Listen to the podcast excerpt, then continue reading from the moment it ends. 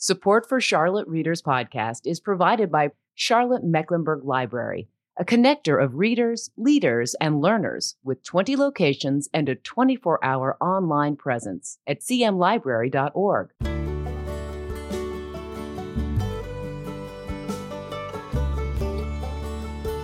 Hey, listeners, welcome to this fall 2021 edition of Charlotte Readers Podcast, where authors give voice to the written words, part of the Queen City Podcast Network and the Authors on the Air Global Radio Network.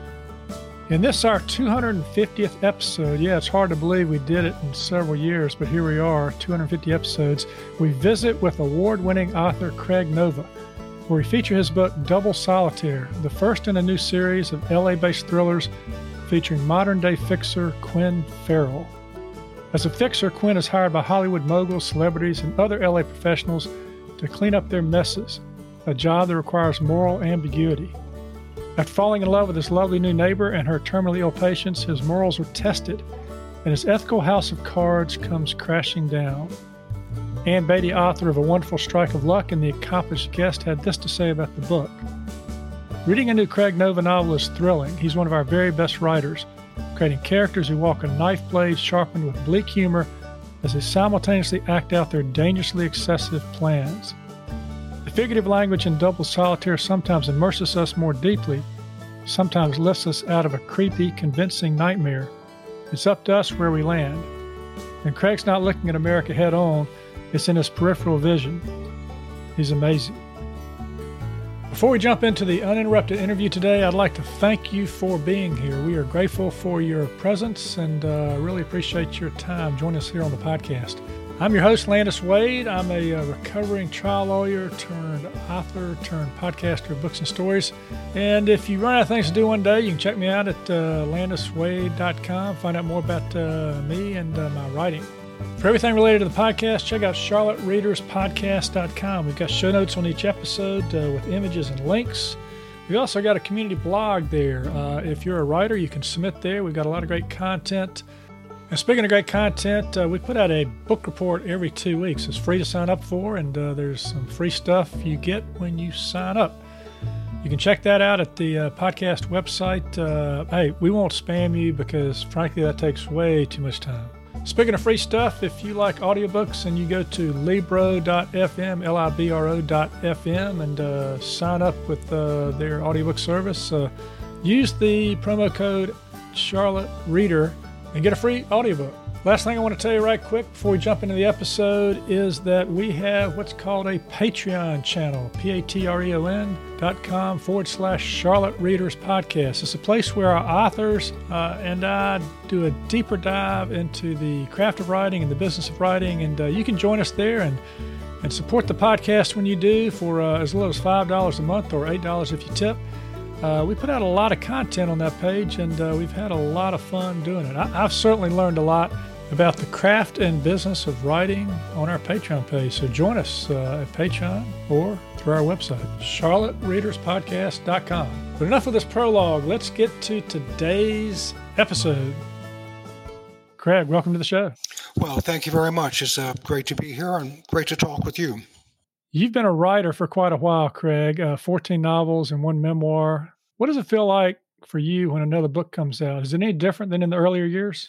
Oh, yes. It's much different after, say, um, oh, I don't know, eight or nine. Um, you know, you get used to it.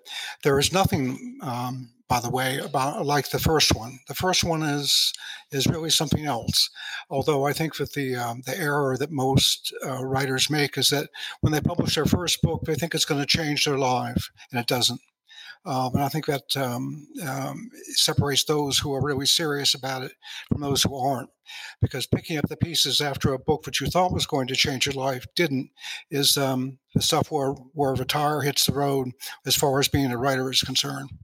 Yeah, and, and that's great, Craig. Uh, and actually, uh, we're recording this in early September, even though this releases on October uh, 5th for our 250th episode. And the, and the uh, New York Times just came out today with a nice review. They they say that uh, Double Solitaire uh, seems to be bathed in cynicism, and uh, they talk a little bit about the plot, but then uh, uh, they finish up by saying the journey can't quite move past typical no- noir thematics, as Farrell must attempt to be moral in an amoral sphere. But that's no knock, and Nova has fashioned a serious character well worth revisiting.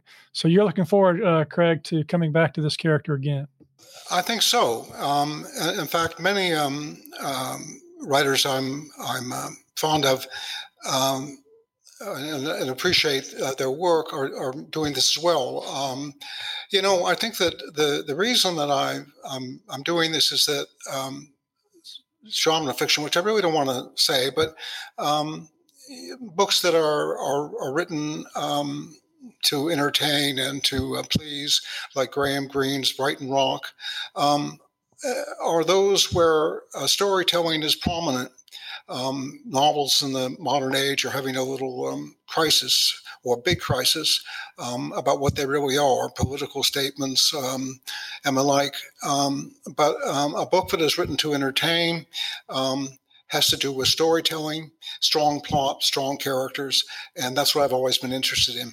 Yeah, I, my production assistant was curious about uh, your switch from the more literary uh, pieces to the thrillers. I think you've kind of addressed that. Do you enjoy writing these uh, suspense thrillers more than the other, or what? Um, I, would like to tell you the truth, and the truth is that all writing um, is just hard work. Um, and I don't think there's any difference between doing this and writing a book of uh, mine like The Good Son. It's all hard work. Yeah, well, uh, I know that for sure. having, having done it myself, uh, it's it's not something that uh, you should take on uh, lightly. Uh, a little bit about you as a writer for our listeners. Uh, you you have the award in literature from the American Academy and Institute of Arts and Letters. You had a Guggenheim Fellowship. the Good Son, your book one came out to great acclaim. 14 novels and one memoir. You've appeared in Esquire, Paris Review, New York Times Magazine, Men's Journal. But that's not all there is to Craig Nova. Your love of writing is challenged by your love of fly fishing. Is that a symbiotic relationship for you? Absolutely. You know, um, uh, I've written a little memoir about it, and um, I think I've uh, mentioned uh, in the beginning that um, when I was having trouble uh, writing a book, I'd go fishing, and often I would have a solution to um, a literary problem. Um, and at one time, I was not having not only literary problems but financial problems. And that um, after my first daughter was born, and my wife gave up her job at CBS News, we moved to the country, and um, you know, I had to figure out what I was going to do. And my wife said, "Well, why don't you go fishing?" And I did, and um, I came back um, more informed about what I was going to do. Yeah, I believe she gave you your first fishing rod, right? Yes, she did. Yeah, and we're listeners. We're going to be uh, actually uh, on our Patreon channel. Um, we're going to be talking about his memoir, Brook Trout and the Writing Life. I've always wanted to dive deeper uh, into the relationship between fly fishing and writing, being a fly fisherman and a writer myself. And Craig wrote the book that has the perfect title, Brook Trout and the Writing Life. We're going to do that at Patreon. That's p-a-t-r-e-o-n dot com forward slash Charlotte Readers Podcast. It's where we help authors uh, give voice to the written words, and you can be a contributor and get over 100 exclusive episodes there. We're going to do that after this episode, so check that out. Um, but back to uh, back to the book at hand here, Double Solitaire. Craig, um, I've got the book in front of me, and uh, uh I know that uh, I can. We're going to talk about the the book cover in a second, but the title, Double Solitaire, does it have anything to do with the game itself? Well, it's odd. I think that the um, what I mean by the by the title is somebody who's doubly alone, and I, I think that um, many characters in this book are doubly alone. Uh, the, the, truth is, it was a game I used to play with my mother, um, and um, I've been trying to work um, this book onto a, a, a novel as a title for well, probably 40 years, but um, um, I think this is a book where it really did fit. Yeah, I've never played Double Solitaire. I actually looked it up before before I called in to talk to you about this uh, because I was curious about the connection between the game and the and some of the characters in the book that I read. Um. And I, I, I, assume that being you're, you're alone twice as much, right? That's right. And in fact, and, in one version of the of a book, um, uh, Farrell teaches the uh, kids who he goes to visit, the kids who are having um, are, are, terminally ill, uh, how to play double solitaire. Because if any if anybody's doubly alone, it's a teenage kid who's dying. Yeah, and by, by the way, I really enjoyed the book. It took me to you know part of the country I've kind of passed through, but not visited. We're going to talk a little bit more about that uh, on the writing life segment at uh, at Patreon, but but uh, the setting itself, uh, you know, nighttime, uh, maybe a long exposure on the lens. You're looking at uh, Los Angeles as it kind of breaks out there over uh, the landscape. Uh, this is an area that you're somewhat familiar with, right? Well, yes, I grew up there. I went to Hollywood High, and um, the picture that's on the cover of the book is actually the view from my parents' backyard. Um, yeah, sure. I grew up in um, in Hollywood, and when I was growing up, Hollywood was a kind of um, mill town um, you know, a company town, almost everybody um, worked uh, for the uh, studios. And if they didn't work for the studios, they worked in aerospace. But I went to school with the uh, sons and daughters of everybody from screenwriters to film directors to carpenters to, you know, um, costume designers, electricians, you name it, uh, animal trainers, the whole whole ball of wax. Mm, yeah. I read somewhere that you raced against Steve McQueen. Is that true? Um, I wouldn't say race. Um, you know, uh, I had a 1956 Chevrolet, and um, he was in his AC Cobra, and uh, I would see him on um, Mulholland Drive, and I'd follow him for a while, and he'd pick it up a little bit, and I tried to stay with him, and he was um, smart enough to make sure that I didn't have a chance to try to really stay up with him because I would kill myself. So he just waved at me and took off. Boom, you know, and that was it. That's interesting. Uh, well, let's talk a little bit uh, about uh, the, the, main character in the book here, uh, Quinn Farrell. He is a fixer in Los Angeles. He cleans up the messes of rich people in power so they don't uh, come to light. Um, he's uh, he's sort of building this, I think, moral. We talked about it, House of Cards, so he can live with himself and, and also do the job that he does. I, I'm I'm curious how the idea of Quinn Farrell came to you and how he's different from characters uh, you've shown us in other books? Well, you know, um, uh, growing up in Hollywood, um, uh, um, I have to tell you that, you know, um, there are a lot of messes there. And in, in fact, um, you know, my parents' neighborhood, there was um, a guy who worked for Warner Brothers putatively doing public relations, but was actually, you know, taking care of messes.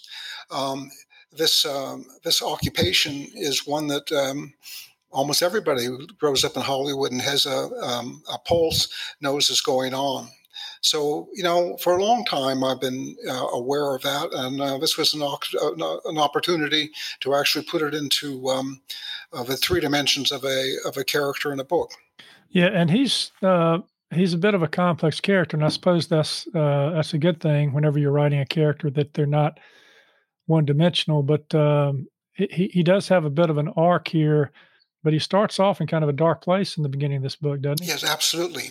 I think the thing the, that um, that changes him is that he falls in love for the first time, and um, I think that when that happens, um, you want the person who you care about to think the best of you, and I think that that's the the moment where he begins to to face up to the things he's been doing, which, let's face it, are are are pretty ugly. Yeah, and we have uh, an antagonist early on um, with uh, Terry Peregrine. He's a Hollywood actor with a penchant for drugging and raping underage girls, and this is part of the inciting incident. Uh, Quinn Farrell is called to deal with an issue that uh, is at uh, Peregrine's house. Um, but I guess I, I want to ask this before we get to that inciting incident. Uh, could there be a larger antagonist here, maybe uh, than than just uh, some of the characters in the book? Perhaps the uh, the setting itself uh, might be an antagonist. Well, you know, the, the, truth of the matter is that I, I meant to invoke Los Angeles as a character in the book, um, and um, it is. Uh, the, the the mood of the place, the the things that go on there, the uh, moral corruption, the um, miasma of uh, you know, ambition and, um, uh, as I say, corruption is um, is, is palpable. In fact, um, it's one of the things I dislike about going back to Los Angeles. I, I feel that, and um, yeah, sure, the the setting is uh, I meant as um, a, a, character who is um, an antagonist too. Um, certainly, in the the overall uh, summation of, of its its moral um, paucity, I guess is the word I'm looking for. Yeah, and I was uh, I was intrigued. You take us uh, along sort of a freeway, and and and there's a body that's found I can see it. It's just sort of a steep incline, a lot of brush, uh, probably hot, sandy, uh, kind of a area that just things get thrown out of cars. And yet, here one of the characters is searching along the side of the road for for a body. That's right. So the inciting incident itself, Farrell is brought to Hollywood actor Terry Peregrine's home to fix the problem. There's an underage girl who's there when he arrives. Um, this is going to be uh, we're going to have you do a little reading here as we do on Charlotte's podcast, beginning with uh, a good place to start uh, the opening of the book. Anytime you're ready, uh, Craig, just uh, take it away. All right, this is from the um, the beginning of the book. Farrell knew after being in Terry Peregrine's house for 20 minutes that Terry was thinking of killing about the girl from Alaska. Terry's anxious gestures, his handsome face, pale with worry and lack of sleep, his jumpy primping in front of a mirror, his obvious panic all revealed his lack of control. The girl was 16, maybe younger, but she didn't look it. Her hair wasn't blonde so much as silver, not white, and her eyes seemed purple. But Farrell, who had been sent to take care of this, thought, no, no, no one really has purple eyes. But there she was. Peregrine's house was just off Mulholland on the north side of the hill that separated Los Angeles from the valley. The house was a comfortable stucco covered place in the Spanish style with those half pipe tiles on the roof and doors with wrought iron hinges. Three stories, a large backyard with eucalyptus trees growing at the back of a three acre lot, trimmed to ensure privacy, but not enough to hide the view of the valley. A swimming pool in the backyard gave off a scent of chlorine like an enormous aquamarine flower. It was always shocking what the pool men knew, considering what they discovered on the bottom when the uh, robot vacuum cleaner collected discarded items, condoms, bathing suit bottoms, needles, rubber tubes, and the like. As an actor, Terry Peregrine was close to being completely virtual.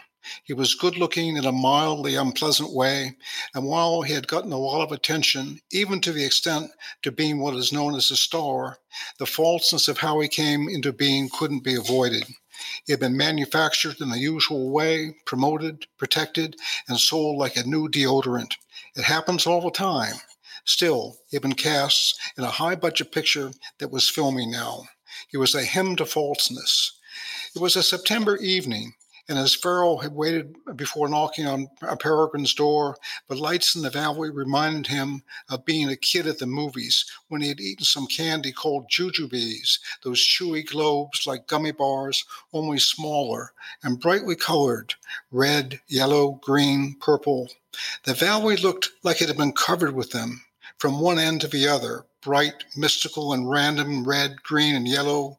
And while the lights were packed together, they had a presence that only came out at night to reassure you, to make you think that things were really beautiful after all and benign. In the afternoon, the valley had an ominous clutter. Farrell had knocked on the heavy wood of the door, the sound distant and throbbing like the last beating of a heart. Peregrine had opened the door with that look of someone concerned, his eyes moving from side to side as though to see if anyone else was in his yard. The only other object was Farrell's gray Camry, which was as anonymous a car as he was able to find. Bromberg sent you? said Terry. Just tell me about it, said Farrell. Can I come in? If Bromberg sent you, everything's going to be fine, right? said Terry. How old is she? said Farrell. She looks pretty old, he said. Uh huh, said Farrell. That's not what I asked. Come on in, pal. We'll get this straight.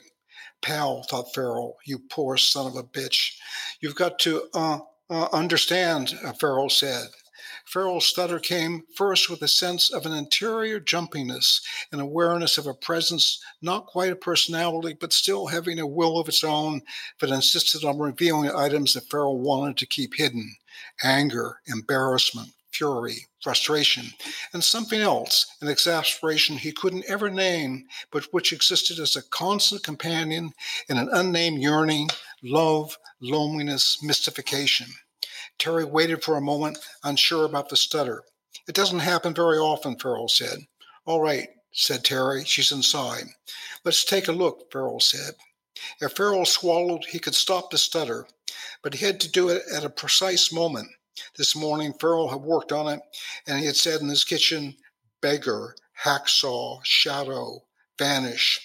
So things are bu- bu- bu- better, said Terry. He smiled. Now that you're here. How old? Uh, Farrell said. I told you what she looks like, said Terry. The living room was cold, with air conditioning blasting, white sofas curved around a glass table. It was impossible to say how many lines of chopped drug had been laid out there and then vacuumed through straws or rolled up bills slightly moist from being passed from person to person as they sat there at night. They sniffed and looked at that red, yellow, and green glitter in the valley. The curtains were pulled back. In the distance, the San Gabriel Mountains were invisible as aside from the street lamps, which appeared like Christmas lights thrown over a black whale. More and more, the houses in the mountains uh, there were burning to the ground, and since they were built in places where the eucalyptus trees were, still grew. Even though the people who owned the houses tried to keep the brush back, when a fire started, it was time to get the hell out of the way. Peregrine's hands were shaking, but it was hard to tell if this was from a hard come down or the realization of what he was up against. He was short, as many actors are, since they are easier to photograph when they aren't very tall. Brownish hair, blue eyes, a nice smile, and he spent enough time in the gym to look fit. The girl from Alaska sat on the sofa, dressed in her blue jeans, a tight fitting sweater, some Adidas running shoes. Farrell guessed she was a little scared, but not as much as she should have been. She turned toward him, the light in the room making that silver blonde hair seem all the more metallic. Her skin was as white as the keys of a piano. Everything about her, the way she sat with that precise posture, her steady gaze, her beautiful skin, her breathy voice, even the per- perfume she wore, which, while cheap, was changed by her presence, suggested a frank innocence perfectly blended with some ache, some desire. She didn't have a clue, thought Farrell. Not a clue. Thanks for that, Craig. That was uh, that was great. Not not a clue. She didn't have a clue. She didn't she didn't know what was coming, and, and for that matter, I don't think Farrell knew what was coming. I think at that at that I think he's I think he's suspicious of the possibilities here. Yeah, yeah, he's very suspicious, but uh, as he works through it uh, in the book, he's uh, he faces a number of uh, obstacles, which is good for any any novel for the protagonist to have obstacles. Um, I want to talk about uh, we've talked about the setting, we've talked about the main character, the antagonist. You've done a inciting reading incident here. Let's talk about uh, themes for just a second. Craig, you've got a number of different themes in the book. You know, you, are dealing with money and power. You know, L.A. You underage sex with celebrities. There's a little romance in the book as well um, and this sort of moral ambiguity thing we talked about. When you're writing a novel like this, Craig, when you start out, are you thinking about those themes or do they percolate up as you're writing? That's a good question.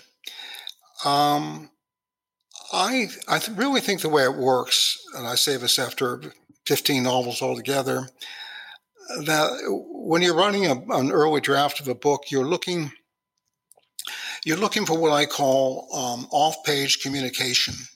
That is, you want to kind of set things up so that the reader knows what's going on and you know what's going on, but yet it's never mentioned. And the thing that is uh, never mentioned, or the things that are never mentioned, have to do with all these um, concerns that you just mentioned. So how do you how do you set it up so that um, uh, there's a kind of dramatic moment where uh, the reader says, "Yes, this is really about power," or "Yes, this is really about romance." Um, so you you you're aware that there are these things that you would like to get into the book, or things that you like seeing in books that you read, and so it's a kind of um, kind of like quantum physics. You know, you things everything is moving um, it's hard to say where things precisely are but you know they're there and so you're working toward them and you want to codify them in a way as i say that the reader knows and you know and it's not a word is said yeah that's that's uh, interesting. I've heard different authors talk about this and how maybe the fleshing out of the theme happens in second third and fourth uh, you know rewrites but that the first draft is about sort of getting you know the characters in place and the storyline going. I think that you know really um, i write 10 to 1 that is, for every page that um, is printed, I write 10 more. Um, so for a book of, um, um you know, um, let's say uh, 500 pages, I'll write 5,000 pages. Uh, and it's in that continually. Well, maybe what really goes on when you when you do a lot of revision. You know, I'm I'm I often say there's no such thing as um, good writing, only good rewriting, which is um, uh, you know a, a, quote from Robert Graves, who um, it was very influential on on me in, in this um, this regard. Um, but you know, uh, it's the what really is happening is you're finding a way in which you're comfortable. You know, where you can be playful. Um, and that um, uh, comes about as the book becomes progressively more more finished, where you don't have to worry about um, a lot of um, basic um, bookkeeping. Um, so that you get comfortable enough to be playful. I think that's what you're really trying to do. Well, that's uh, that's great for any of our listeners who are also writers to hear that uh, the rewriting process, uh, a ten to one, that's a that does give definition to what you said earlier about writing being hard work, um, correct? You know, also um, in a in a way, um, it's reassuring. Um, you sit down and you say, "Well, you know, um, I'm not quite sure where I'm going to end up today, but um, I'm going to do five pages." Um, I have five pages where I'm, I'm aware of something something is hidden in there I want to come out, or something I want to I want to fix or or explore. But I'm going to do five pages. That's it, and um, that's very reassuring. You don't feel that you're you're com- confronting 120,000 words, but say 1,500. Yeah, exactly. Um, well, you also you mentioned playfulness a little bit there. Uh, you also give us some breathing room in this book at times when we're dealing with all these uh, uh, tense moments with a little humor. You bring that into the story. Uh, there was a raccoon in a vending machine. Yeah, that's right. That was really intended, you know, for you know comic relief, and and that actually, by the way, uh, that is a, a, scene that I I wrote and had fun with. You can tell. I mean, you know, you can feel that. You know, um, I'm pitching this thing up in the air. Uh, I'm laughing at it. I expect the reader to laugh at it, um, and you know, all all good books or many good books have these kind of comic um, elements in it. Um, sometimes bleakly comic, um, as in Graham Greene, but in any case, it's it's there. And I I, I wanted definitely wanted um, there to be um, more than than one tone here. In fact, it's something um, uh, I learned from John Irving, as an, an old old friend. And what uh, I noticed in John's books, like say Garp or something like that, he would set up four or five tones, you know, tragic, serious, uh, funny, and then play them like a xylophone and go from one to the other. Um, and then, of course, that's what I'm trying to do here. Yeah, and for for the listeners, uh, Farrell, the protagonist, has a little side hustle uh, where he bought a vending machine business, and the the mob is coming around to collect their protection money, and it so happens that one day there's a raccoon in the vending machine they have to deal with. And it's uh, if you if you ever want to know, listeners, how to get a raccoon out of a vending machine, well, just you know read read uh, Craig's book. well, tell, you, tell, tell, you how to do it. Right, there's an easy way. Well, th- this is a good segue, Craig, to our writing, uh, writing life a little bit. We're going to talk about this before we jump over to Patreon, um, it, just so people know a little bit about you.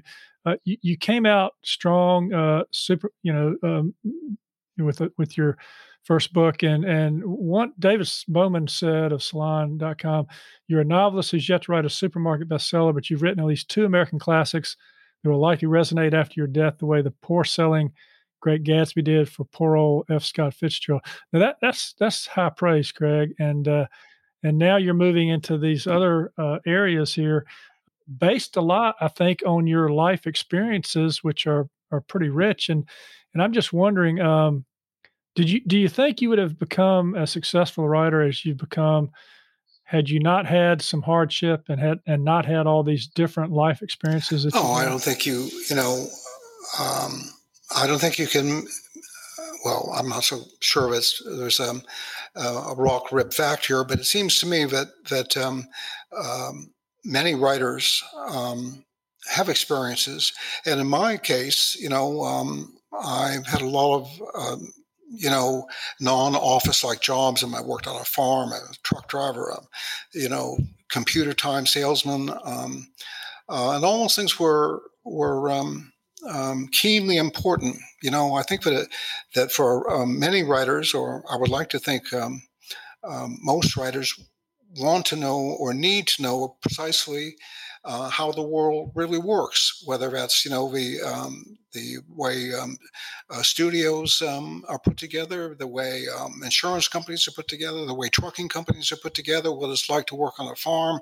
Um, all those things are, are important. I think that the, the the way it works is that you know um, it's a kind of um, non-specific but still um, palpable background of uh, understanding of the way the world works that you can pull on or draw on when you're actually writing something.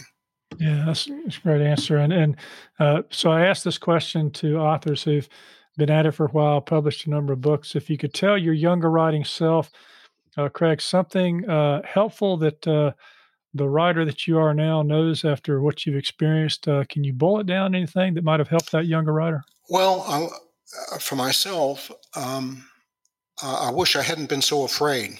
Um, I think in the beginning you're scared to death um, of of not getting published, of all kinds of things, and I, I, would have enjoyed it more if I hadn't been so frightened by the um, by the unknowns.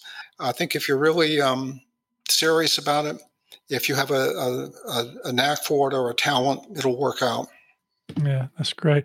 Hey, um, just as sort of a homage to something we did earlier uh, a long time ago when I was uh, in early season. So we did this little thing where a little speed round where I asked the author uh, some questions that kind of give us an insight into the writing life. Now I'm going to ask you like ten questions. You can do. You can pick one or the other or neither or sure. both. All right.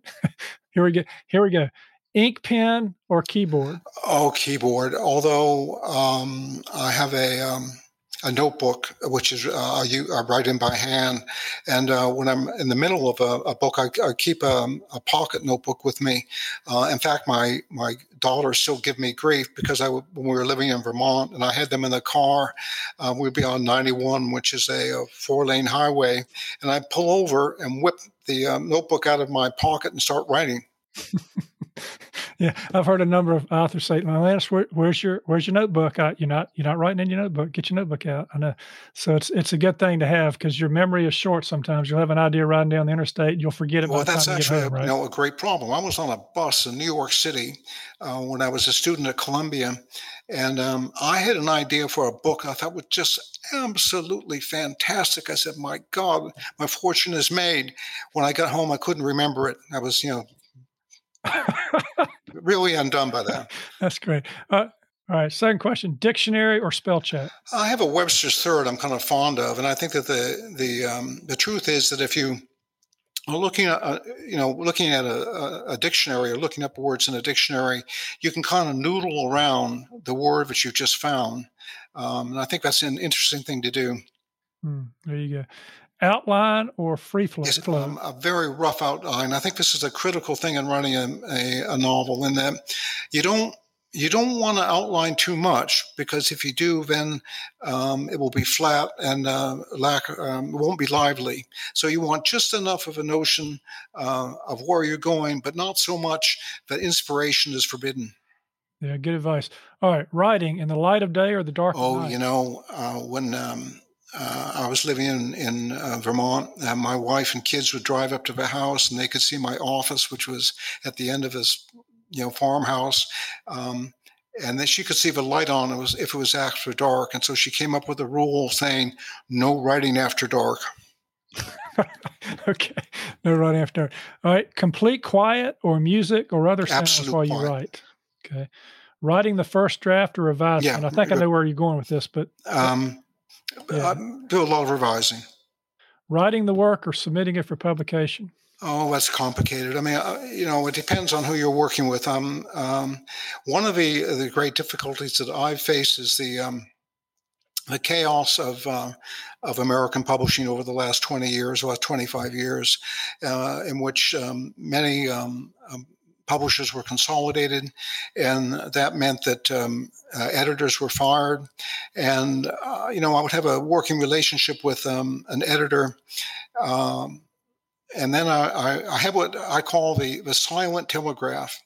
That is, if it's a certain kind of silence coming from New York, you know there's trouble. And one day the phone rings and the editor you were working with is gone.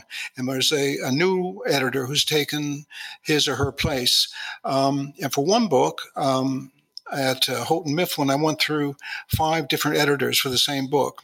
So, you know, um, hmm if if an editor is really uh, stable um, and it is secure on their job, well, then you're you're um, likely to to uh, approach them with an idea for a book and take an advance. Um, that's a mug's game, however, if the editor is going to leave, because then you have an orphan book on your hands, and and um, uh, that's a very very tough thing. All right, final of the ten, final of the ten questions: marketing or manual labor. Ah, manual labor. yeah, exactly. exactly. Uh, and just a quick follow up, uh, Craig, how has your writing process changed over time? It's absolutely has? the same, nonstop. It's um, really?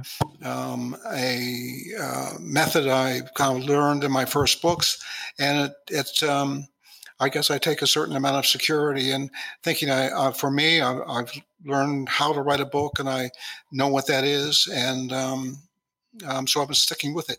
That's my story, and I'm sticking with it. yeah. yeah, yeah, and if it ain't if that's it ain't right. broke, don't fix it, right? yeah.